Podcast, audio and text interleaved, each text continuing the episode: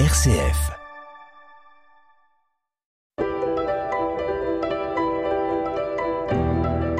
Bonjour Anne-Marie. Euh, bonjour Pascal. Anne-Marie, continuons notre voyage au Mexique. Oui, mais nous irons aussi en Côte d'Ivoire. Ah, de qui vas-tu nous parler aujourd'hui alors? Tu connais Marie-Thérèse de Charentenay, originaire de Bourgogne? Oh, pas très bien. Quand est-elle née? C'est en 1905 que Marie-Thérèse voit le jour. Nous n'avons pas de détails sur sa famille ni sur ses années d'adolescence.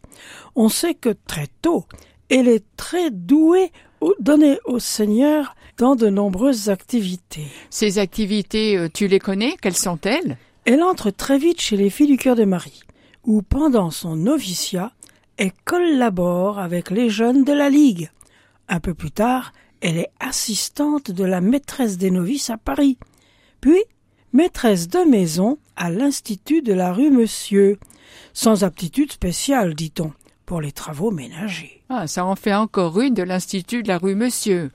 Beaucoup de celles dont nous avons parlé, oui, tu vois, sont allées à l'Institut de la rue Monsieur. Eh oui, et elles ont quitté la France pour aller établir des établissements ménagers, comme celui de la rue Monsieur dans ces pays d'Amérique latine. Et alors, Marie-Thérèse de Charentenay, où part-elle? Tout d'abord au Mexique. Elle aussi Est-elle prête cette fois-ci? Ah, comme les autres, elle ne connaît pas l'espagnol. Elle deviendra tout de même provinciale du Mexique pendant quatre ans. Provinciale, Anne-Marie, ça veut dire quoi? Eh, Qu'elle voyage beaucoup, c'est ça? Ben oui, au point que sa santé se délabre, se délabre beaucoup. Les voyages en car sont longs. Elle change continuellement d'altitude. Anne-Marie, parlons-nous de ce départ pour pourquoi? Pour l'Afrique ou le Mexique? Elle part à Yamoussoukro, Côte d'Ivoire. Ah, c'est même la Côte d'Ivoire. Elle est, pré- est-elle préparée pour l'Afrique très différente du Mexique? Ah non, pas du tout.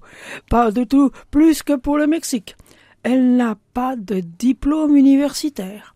Elle part sans préparation à la vie en Afrique, au milieu des difficultés matérielles et d'une fondation du collège de Yamoussoukro.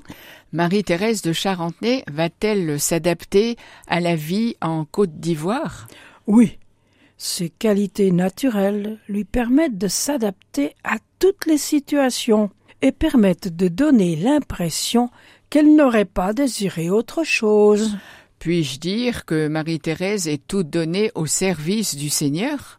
Eh bien voilà son secret.